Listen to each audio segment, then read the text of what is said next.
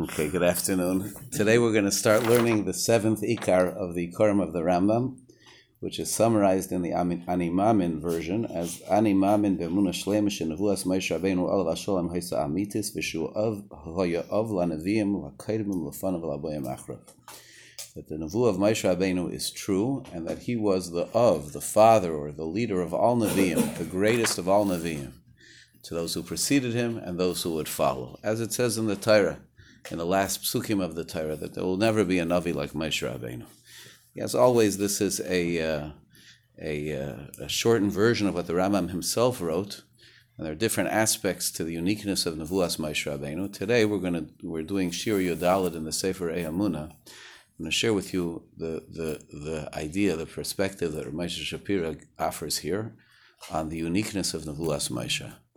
And um, there are really two parts, two sort of different but interrelated ideas which he shares here. We'll start with the one. If we're able to, we will get to the other.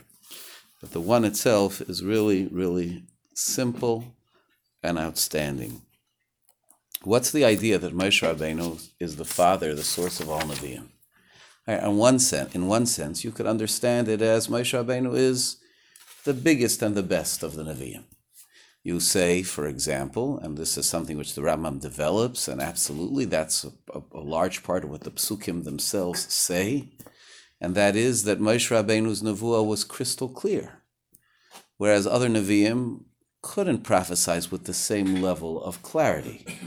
Moshe Rabbeinu was was so fully com- completely dedicated, given over to the word of Hashem, that the word of Hashem didn't have to interact with any of his preconceived notions, with his premises or biases.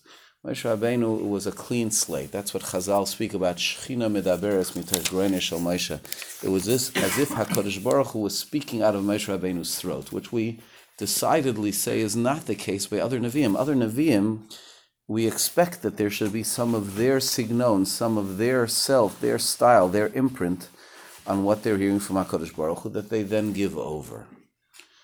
So that's sort of like the classic Eved Neman of Moshe Rabbeinu, that he's absolutely clear, whereas other Nevi'im are not, and that's why nobody's Nevuah would be able to surpass the Nevuah of Moshe Rabbeinu. That's why we've explained, even recently around this table, why the Torah has to end with the death of Moshe Rabbeinu, because nobody can give that same quality of, of Nevuah. But uh, Rav Moshe presents a completely different side of it. And it's a very, very important and significant side of it. The, the, the, uh, the Rambam writes about every Navi. Loilases dos huba. Okay, we're gonna, I'm going to read to you here a few selections from the, from the Rambam when it comes to when it comes to this uh, this this matter. Loy lasois dasuba. Nevi'im don't come to create a religion or a faith. The idea again that laws were only given by Moshe Rabbeinu. A Navi who comes to give a mitzvah, to give a halacha, is assumed to be a Navi Sheker, a false prophet, out of business and worse. Ela litzavais al divrei what they're there to do is to instruct about the existing Divrei Torah. And to warn the people lest they ignore the Torah. The second or third last pasuk of the last prophet to arise in the Jewish people, someone known as Malachi, was Zichru Tairas Moshe Avdi. Remember the Torah of Moshe, my servant. Says the Rambam, that pasuk, sort of like the penultimate pasuk of Nevuah, is the classic pasuk of Nevuah. The Navi is there to tell us, remember what Moshe Rabbeinu said. The halacha was established by Moshe Rabbeinu. It's my job to make sure that you're reminded and encouraged to adhere to it. In a similar vein, a more famous passage in the Rambam from Hilchais Tshuva. Kol Nevi'im kulam tzivu ala tshuva. All of the Nevi'im, every one of them, instructed about tshuva. Vein Yisrael nigolam ela b'tshuva. The Jewish people will only be redeemed through tshuva. And the Torah has already promised that the Jewish people will ultimately do tshuva, and then they will be redeemed. The Rambam there is writing about tshuva. As you can see, how many times can you say tshuva in one sentence? It's about tshuva. It's about the centrality of tshuva. But in there he says all the Nevi'im were mitzvah about tshuva. Now there's a way to read that, which means you should know every Navi at some point in his life spoke about tshuva. You know, that's like saying every rabbi at some point in his life talked about the internet. You know, like it's an issue. It's something which is out there. Tshuva is an issue. So therefore he talked about it. Every Navi must have talked about it. The, the, when you put together the first quote and the second, you see it more sharply. If the Navi isn't there to make dust, to make a new faith, but rather, that's what he said before, to encourage us and instruct us with regard to the words of Torah, which we are already obligated to do. What's tshuva? Tshuva is to encourage us. I shouldn't say that's not what tshuva is. That's what being mitzvah about tshuva is. Tshuva is to return to adherence to the standard. The standard is the Torah. And the Navi's role, period, is litzavis al divrei. The Navi's role is to get us back to the principles as established. Kol Kulan, all Nevi'im, their job was to be mitzavas, to instruct us about tshuva.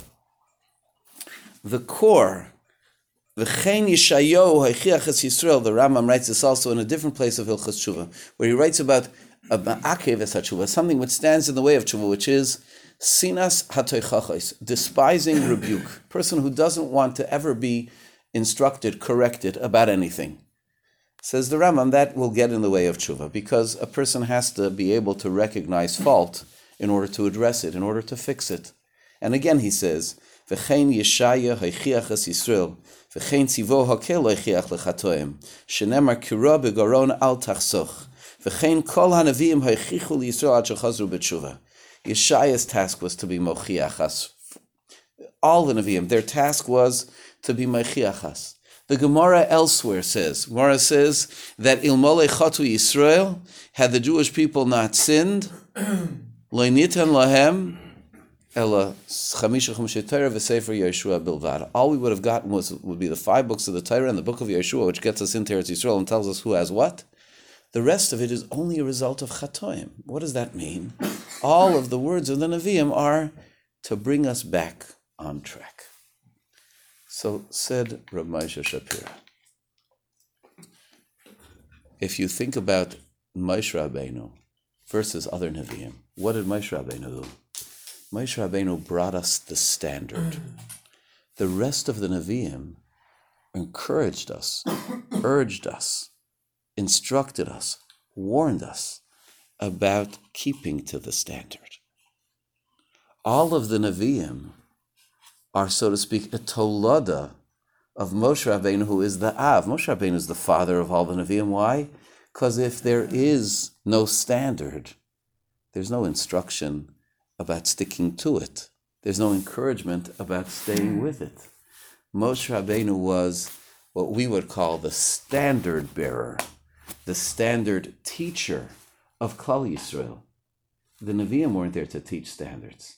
The standards were already munach b'sefer Torah, they're already there. The Nevi'im were there to hold up a mirror to Klal Yisrael, to hold up the Sefer Torah to us and say, hey, how are you matching up? How can we help you that your lives should reflect more of what the Torah says? It's a whole different take. I don't know, you know, if, if I'm conveying it with, you know, with, with, with enough, uh, you know, power and appreciation it's not just that Moshe Rabbeinu was a greater prophet, and they were lesser prophets. And because he was a greater prophet, he was able to teach them the Torah. They were lesser prophets. All they could do would be to comment on current events. It's much more of a relationship. Moshe Rabbeinu gave them the instruction, gave them the way of life. And the Nevi'im spent the rest of history trying to help us to stick to the program, to the Teichacha. There's a standard I'll tell you a, magnificent thing which he says. Teichacha rebuke is fundamentally different than teaching. If if somebody comes to me and says, "No, no, no, no, like you have no you, you, you don't know what you're doing. You don't know what you're doing. You know that that now with uh, with new cars, you the worst thing in the world that you could possibly do is put your foot on the brake when you when you turn the key or push the button for the ignition. It's supposed to be done without touching the brake at all.